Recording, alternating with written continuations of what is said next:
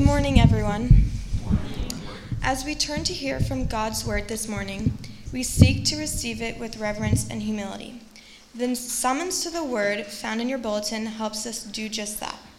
Let's read it together. Wide is the gate and broad is the road that leads to destruction, and many enter through it. But small is the gate and narrow the road that leads to life, and only few find it. This morning's scripture reading is taken from Romans chapter 12, verses 14 through 17. In the Blue Pew Bible, it can be found on page 976. Again, the text is Romans 12, verses 14 through 17, found on page 976 of the Pew Bibles. Hear now the word of the Lord. Bless those who persecute you. Bless and do not curse. Rejoice with those who rejoice Mourn with those who mourn. Live in harmony with one another. Do not be proud, but be willing to associate with people of low position. Do not be conceited. Do not repay anyone evil for evil. Be careful to do what is right in the eyes of everyone.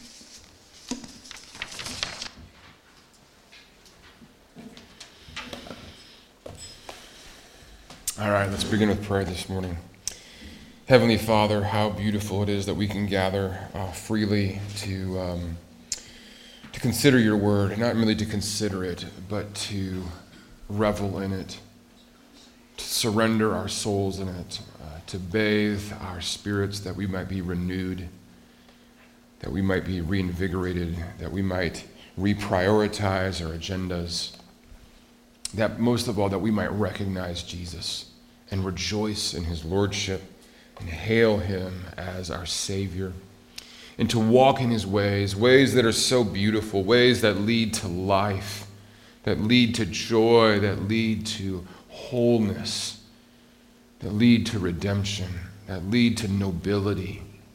Oh, Father, I pray this morning that by the power of your, your Spirit, all the words of my mouth and the meditations of all of our hearts would be pleasing in your sight, O Lord, our rock and our Redeemer. For we pray in Jesus' mighty and merciful name. Amen.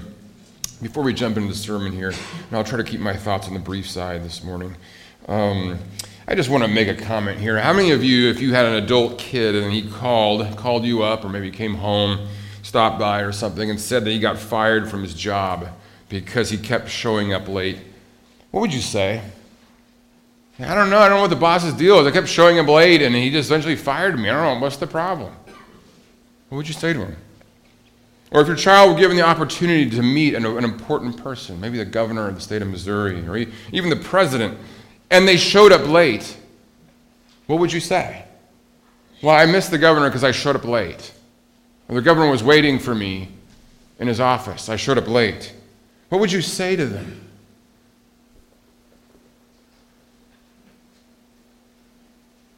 What do we say when week after week after week we show up late to the service?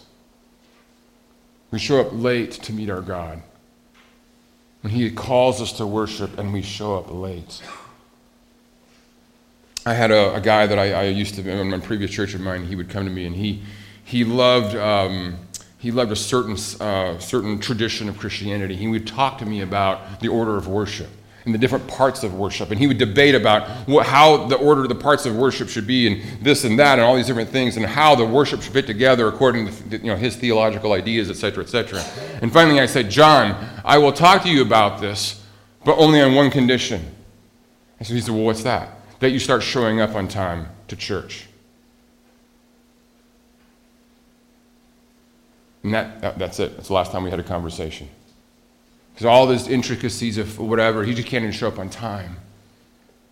Those of you kids or your parents, when your dad or mom is late to work, how do they act?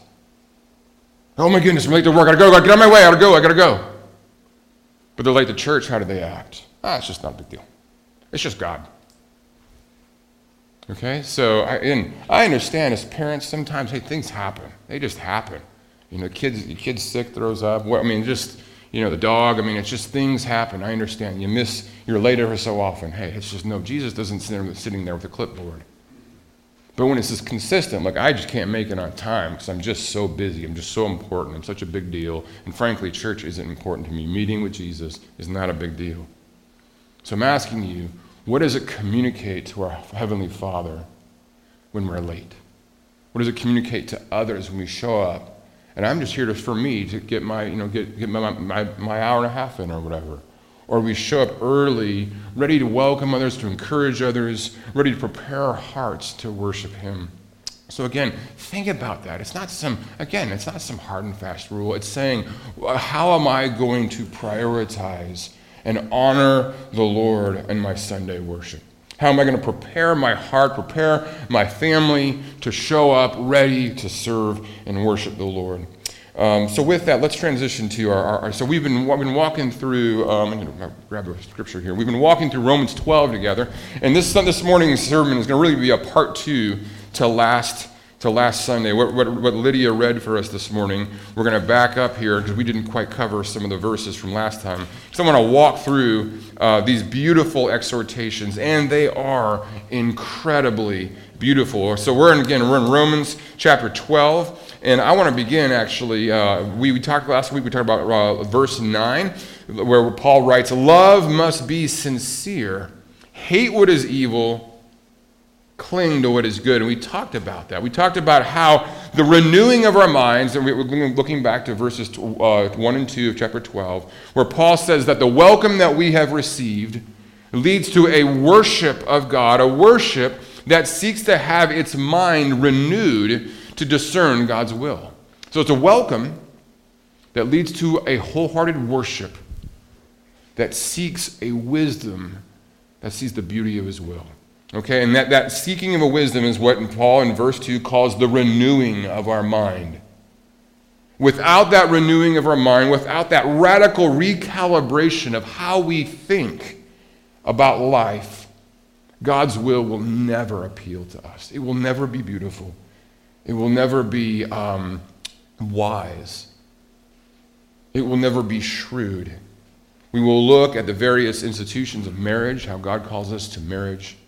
We'll look at the various uh, ways He calls us to spend our money, how He calls us to use our body, how He calls us to use our words, and they will make absolutely no sense to us.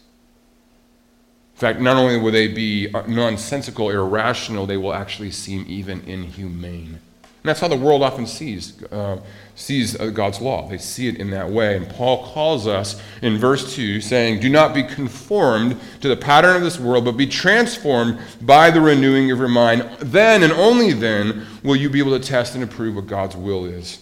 And so that's what we're doing. Paul's laying out for us the, the specifics, the details, the beautiful details of God's will. I want to jump into it. So the idea here, looking, looking, concentrating on verses 9 and following, is that when our minds are renewed, these are the sorts of things that will happen, if you will. That is to say, when our minds are renewed, what will happen? It will, our, we, uh, our mind, or, or this process renewal, it will redeem first and foremost our affections. We talked about that last time. That love must be sincere. How many of us, we know this, we live in a world, right, where people talk about love. They say nice things. They're cordial. We know how to be polite. Well, we're so experts at being superficial.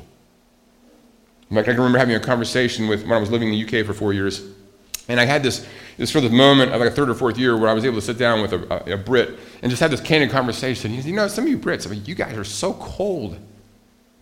You say hi, you, you you're sort of, you know, hey, you know, how are you, whatever." And he goes, "Oh yeah, well, you Americans are so fake." And, and I was like, you know what? You're right. You got me. right?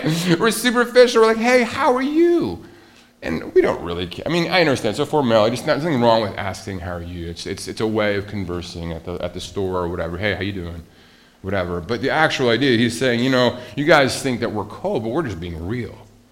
You guys are just sort of, you know, you got Americans are just kind of being, you know, kind of going through the motions, pretending like, hey, guy, what's up? Hey, you know, and it's this, this friendliness that really is quite shallow. And Paul here calls us, when we, re- we renew our minds, he calls, he says, love must be sincere. So when our minds are renewed, first, it redeems our affection. Second, as we talked about last time, it redeems our feelings. Verse 9, the second half of verse 9 love must be sincere, hate what is evil, and cling to what is good. That this renewing of our mind calls us, listen, to redeem our feelings, how we feel about what is evil and what is good. And, gang, as I mentioned last time, this is one of the key issues of our times. Can I trust my moral feelings? If I feel insulted, does that mean I've actually been insulted?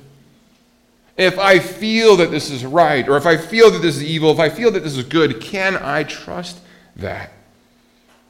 And Paul actually calls us to say, actually, you know, we must actually study what God says is evil, what God says is good, and learn, learn, we have to learn to hate the one and learn to cling to and love the latter. So again, the idea here, by way of review, when our minds are renewed, it redeems first our affections, a sincere love. Second, our feelings. And this is where we want to move on today, okay? That when our minds are renewed, it redeems not only our affections and our feelings, but look at verse 10 how we think about family, how we think about friendship. Okay, look at verse 10. Verse 10 says, Be devoted to one another in brotherly love. Isn't that beautiful? Paul was, listen, understand, Paul's own story that Paul was about, before Christ, Paul was about one thing he was about his tribe, he was about his clan. If you weren't a Jew, you were a nobody. If you weren't part of the people of God, if you weren't circumcised, if you weren't in the inner circle, you were unclean, you were lost, you were depraved, you were outside. Paul was all about his ethnic people group. He talks about them in Galatians elsewhere. He talks about how he was all about simply the sense of how the Jews, the, the people, the, the, Israelites were better. They had the law. They had the promises. They were, they were, they were, they, they were the ones who had it together. And Paul here says something very radical be devoted to one another in brotherly love. That is to say, he calls them to a family, to a way of thinking about family that is not first and foremost tied to the blood of kin, but rather to the blood of Christ. Now, in Paul's day, especially among Jewish circles, this is just unbelievably subversive. And it's actually fairly subversive here in St. Louis. Because in St. Louis here, if you haven't noticed, there's a, I mean, man, that's amazing how I'll talk to people, and their families will go back generations here in St. Louis. You ask them what they're doing this weekend, they're spending time with family you ask them what they're doing for the holidays, they're with family. And there's nothing per se wrong with that, as you guys are going to see here. Jesus is an anti, Paul is an anti family. But what he does say is that real family, the truest family, if we are followers of Christ, our truest family are the fellow, fellow followers of Jesus. Again, our family is no longer the blood of kin, but the blood of Christ. And Jesus himself teaches this in Mark 3 as we're about to go through that in our men's discipleship group. We'll see this way in which Jesus' mother and brothers, they, they call to him, they want to talk to him, and Jesus says, Who are my mother and brothers and sisters? Those who do the will of my heavenly Father. Now think about that for a second. If you seek to devote your life, if you surrender your life to Christ, who is your brother? It's an incredible thing. Jesus himself is your brother. He has that family loyalty, that devotion that I will go to the very end with you. We're family. We're in this together. I'm not going to leave you. I'm not going to forsake you. It's this radical subversion of this notion of family. And this is important, okay? So hear what I say here. Paul is, he is here not being anti family, he's actually very pro family. But Again, I might not get to the rest of the sermon to talk about this because it's so important. How is Paul pro family, biological family? Listen to this. Only when God's family is your family first can you truly love your biological family. See, it's only when you, you have a fellowship of people who share your values, who share the same desires, the same longings, the same future, the same authority. Right? What's our authority? The, the Word of God. It's only when there's that common bond and an understanding of our sin, that we are 10,000 talent sinners and understanding of forgiveness and of mercy, that these things root us, they ground us. And when we have that fellowship of people who are faithful to us and committed to us, we have that small group of believers that were rooted and have identity and meaning and value that we can then, then go back to our biological family and what? Love in ways that need to love, we need to love them. How many times do I talk to people like, well, have you talked to your mom about this? I can't talk to her about that. There's so many unaddressed issues, so many landmines, so much dysfunction. Well, I, I can't do that. There's too much at stake. I can't say that. There's too much at stake. No, no, no, no, no. We're, not, that's, we're going to avoid that. And there's all these ways that we can't actually love our biological family members. Why? Because there's too much at stake. Our identity, our security, it's all wrapped up in our biological family. But if our family, if our, if our true family, our true fellowship, our true inner circle is the people of God, we're secure in our identity. We have a, a financial and, and, a, and a, uh, a material security. I know there's going to happen. I can call up so and so in my church, and they would gladly welcome me in. They would gladly help me. I know the deacons in my church, they will take care of me if I were in financial crisis. And so we have that rounding, that rooting, so that then we can then go and love our family in ways that are actually quite risky, that are loving, but often that, could actually you know, make us unpopular. So Paul here says, when our minds are renewed, see how, see how wise that is? See how, oh, wow. Well, why would I, why would I love a bunch of people at a church for? Well, the answer is because when you do that, you can actually learn to love your own family better. You're freed to love your own family. So when our minds are renewed, we go, yeah, I want, my, I, want my, I, want my, I want to redeem my affections. I want my love to be sincere. I want to redeem my feelings, to really hate what is really evil and to cling to what is really good. And I want, to, I want, I want that, that sense of family to be renewed. So again, first it's affections, feelings, family. Then Paul goes on here. Let me just ask you have you ever had someone, uh, a brother in the Lord, have your back? sister in the Lord, someone really devoted to you. They were committed to you. Let me ask you, have, whose back do you have? Is there someone here in this church? If I were to ask them, who's got your back here, Good Shepherd? They'd say, oh, yeah, it's, it's Joe. It's Sally. I know that they are devoted to me. And if you can't, if you don't have anyone like, why, why, why won't you start? Come to someone and say, I want you to know I am behind you 100%. How can I back you? How can I encourage you? I am here. I am devoted to you in brotherly love. Those of you who are in small groups, do you attend small groups ever so often? You know, when it's convenient, right? When there's no other events going on? Or do you actually say, look, I'm here, I'm devoted to this, this group, this motley crew here. We're in this together. Paul says, be devoted to one another in brotherly love. So again, when we have our minds renewed, it redeems our affections, our feelings, our family. Fourth, it redeems, ready for this? Our fanfare. Our fanfare, like, like the, the, affirmation, how we think about affirmation. Look at verse 10. I'm sorry, verse, um, I'm sorry, verse, yeah, the second half of verse 10. He says, Be devoted to one another in brotherly love. Then he says, Honor one another above yourselves. Now, in the Greco Roman culture, understand, life was about honor. It was an honor shame culture. And what it was understood, it was a given that your priority in life was to, to accumulate as much honor as possible. If Twitter or Facebook or social media of any kind had existed in the Roman Empire, people would have been all over it, constantly promoting themselves as a way of getting honor. Not in some sort of fleeting way, but in a sense of, hey, let me show you what an honorable person I really am.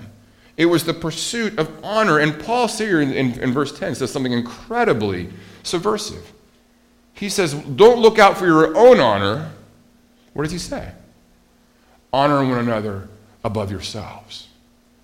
Be about the business of making sure that your fanfare isn't about you, it's about others. When's the last time you were able to say in your small group or say in your, your, your, as you're talking here in fellowship to say, hey, did you know about so and so over here, Sally over here? She, she is, she's amazing in this way. Or did you know about Joe that Joe did this for the church? It's incredible.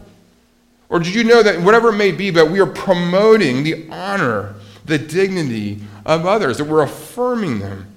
See, Paul before Christ had been all about self promotion. Again, you can go read this in Galatians 1. It's amazing. He talks about how he was getting ahead of all of his fellow Jews in his day.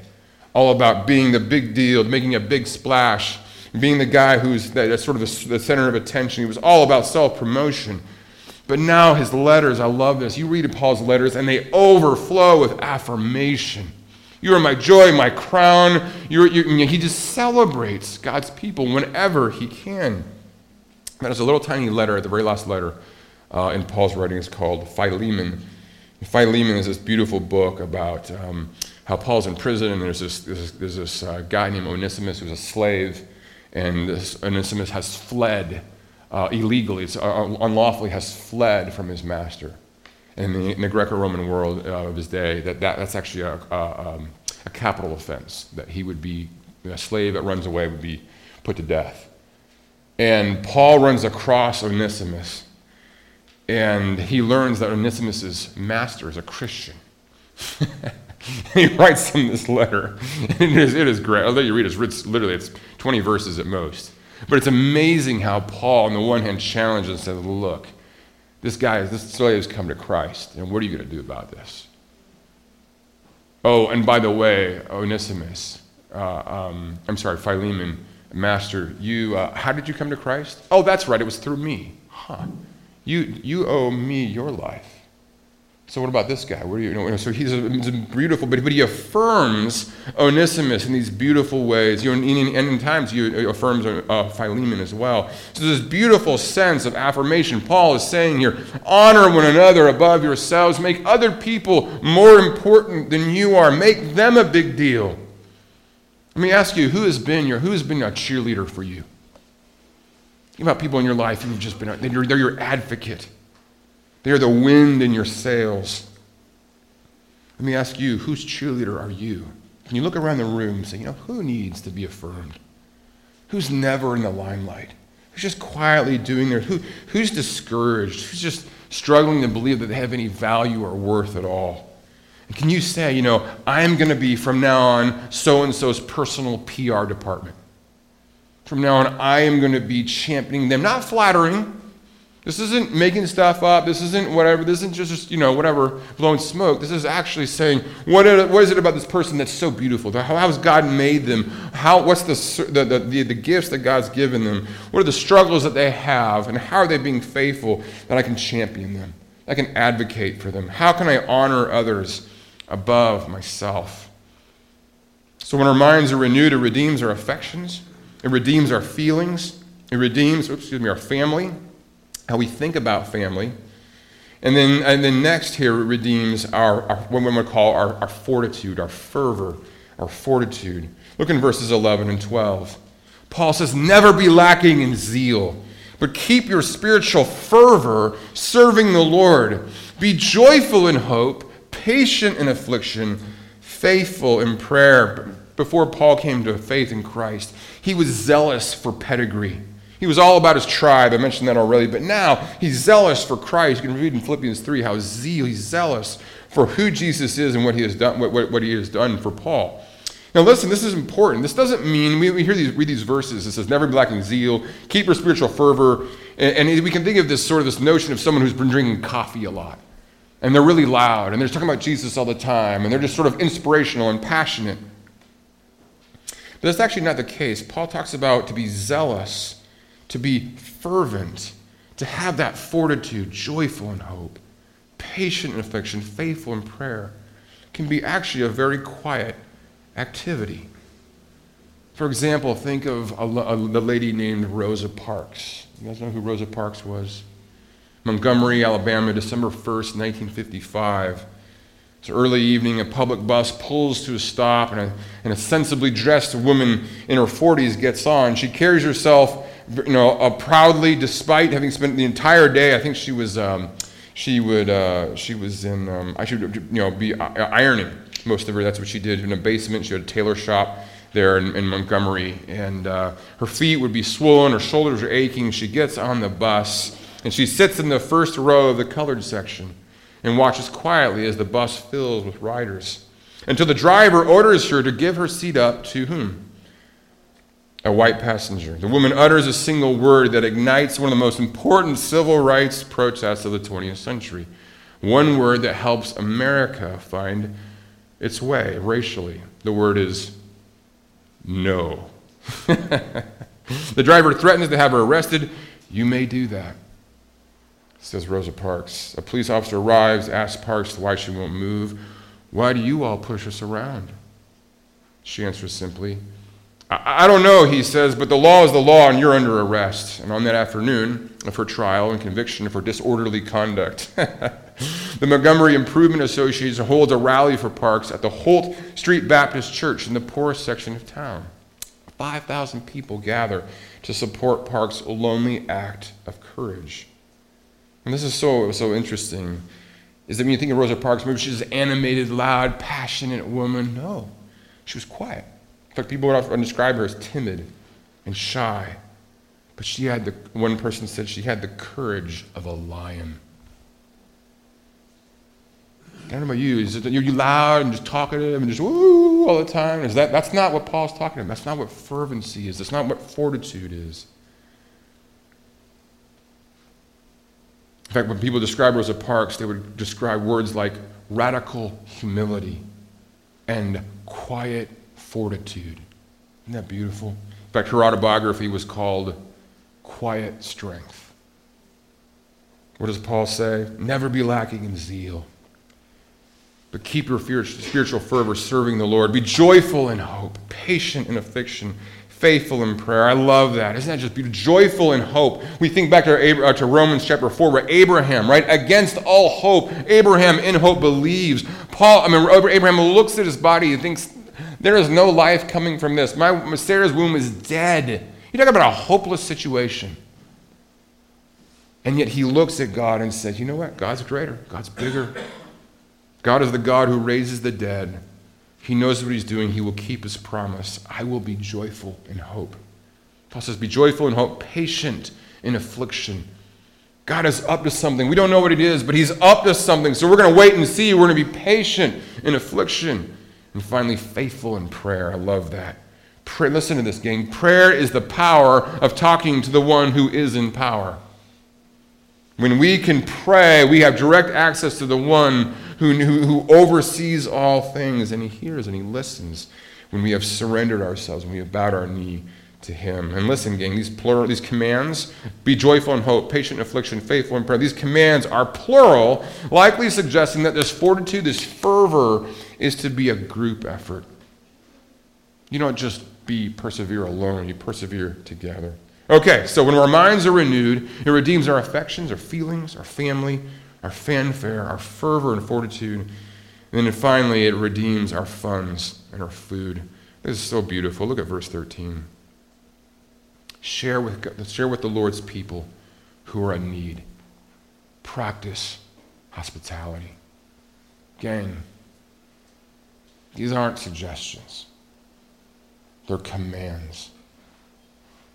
When is the last time you opened your heart and your home? See, when, we, when our minds are renewed, we begin to think about our funds and our food differently. You know, my money, guess what? It's not my own, it belongs to Jesus. Where did I get the intelligence, the fortitude, the strength, the education? Where did I get all that from to make this money? Who gave it to me? It's a gift. Freely I have received, freely I will give. There's nothing more exciting and fun than giving money away. That may sound just ludicrous to you, but when you see someone who's in need and you got the money, it's so cool. It's so great to be able to help people and say, here you go. This is for this. Or I'm, I'm going to buy this for you. I'm going to help you with this in some way, sharing with the Lord's people who are in need and then practicing hospitality. There is, sing, listen, there is simply no more effective, shrewd weapon in the kingdom of God than hospitality. I can tell you that because Sarah and I have been doing it for 20 years. As we invite people into our home, people from all walks of life, be often people with whom we have nothing in common or very little in common. And we get to know them not once, not twice, but regularly we have them in our home. I can't tell you how disarming it is. I can't tell you what caricatures begin to just fall away. And we see each other and we see the commonalities that we have in life. And people can see what a mess our marriage is, what a mess our kids are.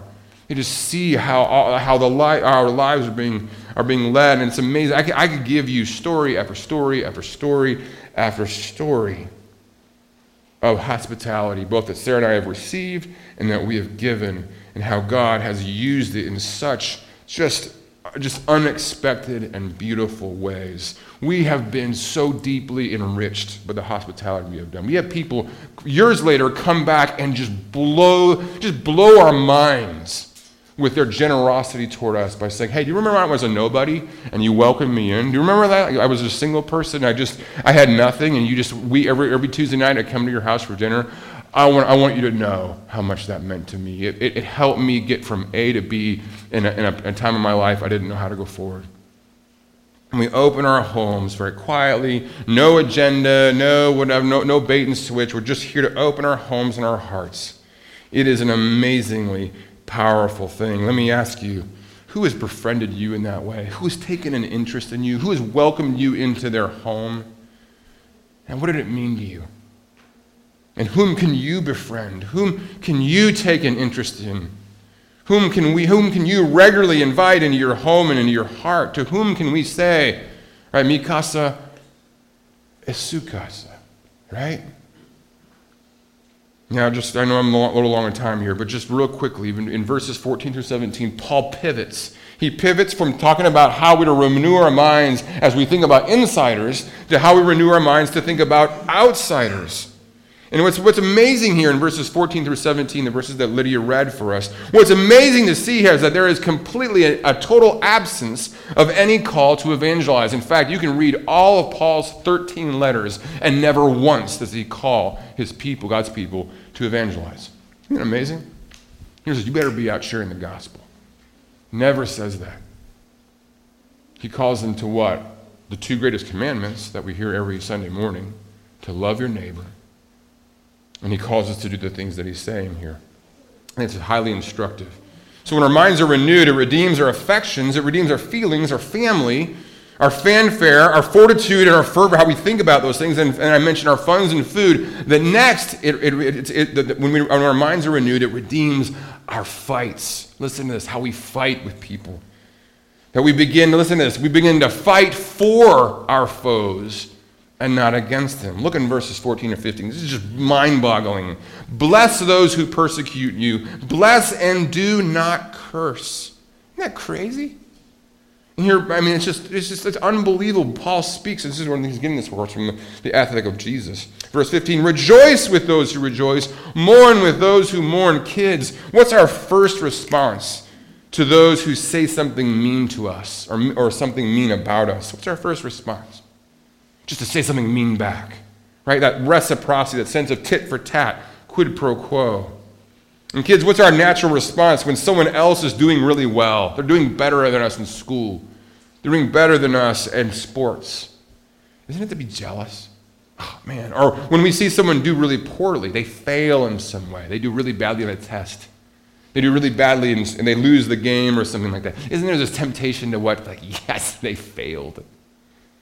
And Paul says to do the opposite rejoice with those who rejoice. And again, he's speaking here of primarily of people outside the church who are opposition. Bless those who persecute you. Bless and do not curse. Rejoice with those who rejoice. So, who out there whom you don't like or they don't like you, and they're doing well, Jesus is called, Paul is calling us to rejoice with them. And when they are hurting, to mourn with them. Isn't that crazy? What would it be like if someone who doesn't like you is going through hardship and you come alongside them and you're truly heartbroken? You truly want the best. You are fighting for them. I'm here to be on your team, I'm on your side. When we renew our minds, it, re- it, it redeems how we think about our fighting. Think about it this way Paul himself, prior to his conversion, he was an enemy. He hated God's people, he persecuted them, put them to death.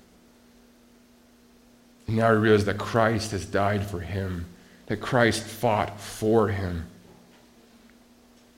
We listen to this, gang. This is just, man, I know I'm long here, but it's so important. We must believe as a church that God is deeply, deeply interested in seeing our foes come to faith. He's interested in raising up Apostle Paul's. He's ra- interested in the, the, the least likely people, all the wrong people. He wants them to come to faith. And I can give you stories. Boy, so many of my pastor friends, when, they were young, were just they were just hoodlums. They were they were vandals. They were just, you know, you think as, as far from the grace of God as possible. And it's precisely the people like that who actually under, come to understand God's grace, who see their sin and have absolutely no problem with it. Let me close with this. There's a few more here, but, but just for the sake of time, let me close with this story. Um, Paul Tripp is a, is a former pastor and, and, speaker, and he shares a wonderful story about how early on in his ministry they were, they were uh, tenants uh, in a duplex, and the landlord lived uh, on, on the other, you know, in, in the, other, the other place. And this, she was a very difficult older woman. And one day, uh, his wife had just gone to the store and bought groceries for two or three weeks, you know, as a way of saving money. And she came home and she put all stuffed all the stuff into the refrigerator. Well, the refrigerator was actually not their refrigerator. It was a the refrigerator belonged to the landlord. And something happened that irritated the landlord, uh, landlord, and she came over and insisted immediately that she get her refrigerator back. I want the refrigerator back right now. And here they just put all these groceries into the fridge, and it was like August. And Paul just said it just he just exploded. It's like, are you kidding me? Who asks for the refrigerator right now? I mean, who does that? I mean, just as a way of whatever. And his wife begins to open the door. And you can understand that from a man's perspective, right? You're trying to provide for your family. And this woman comes along and just, you know, you know groceries, you don't have much, and suddenly, you know, what's going to happen to stuff? So it's, it's going to spoil. And his wife's sitting there, just kind of tearing up, taking all this stuff out of the fridge. And he's just ready to explode. He's sitting there, pacing the floor, thinking about, you know, what, what, what he's going to go over there and what he's going to say to her. Right? I'm going to show her. And his wife had also been, uh, been baking that day, and she pulled out of the oven some like cookies or some sort of beautiful homemade, fresh baked goods. And she said, Paul, why don't we take these over to our landlord?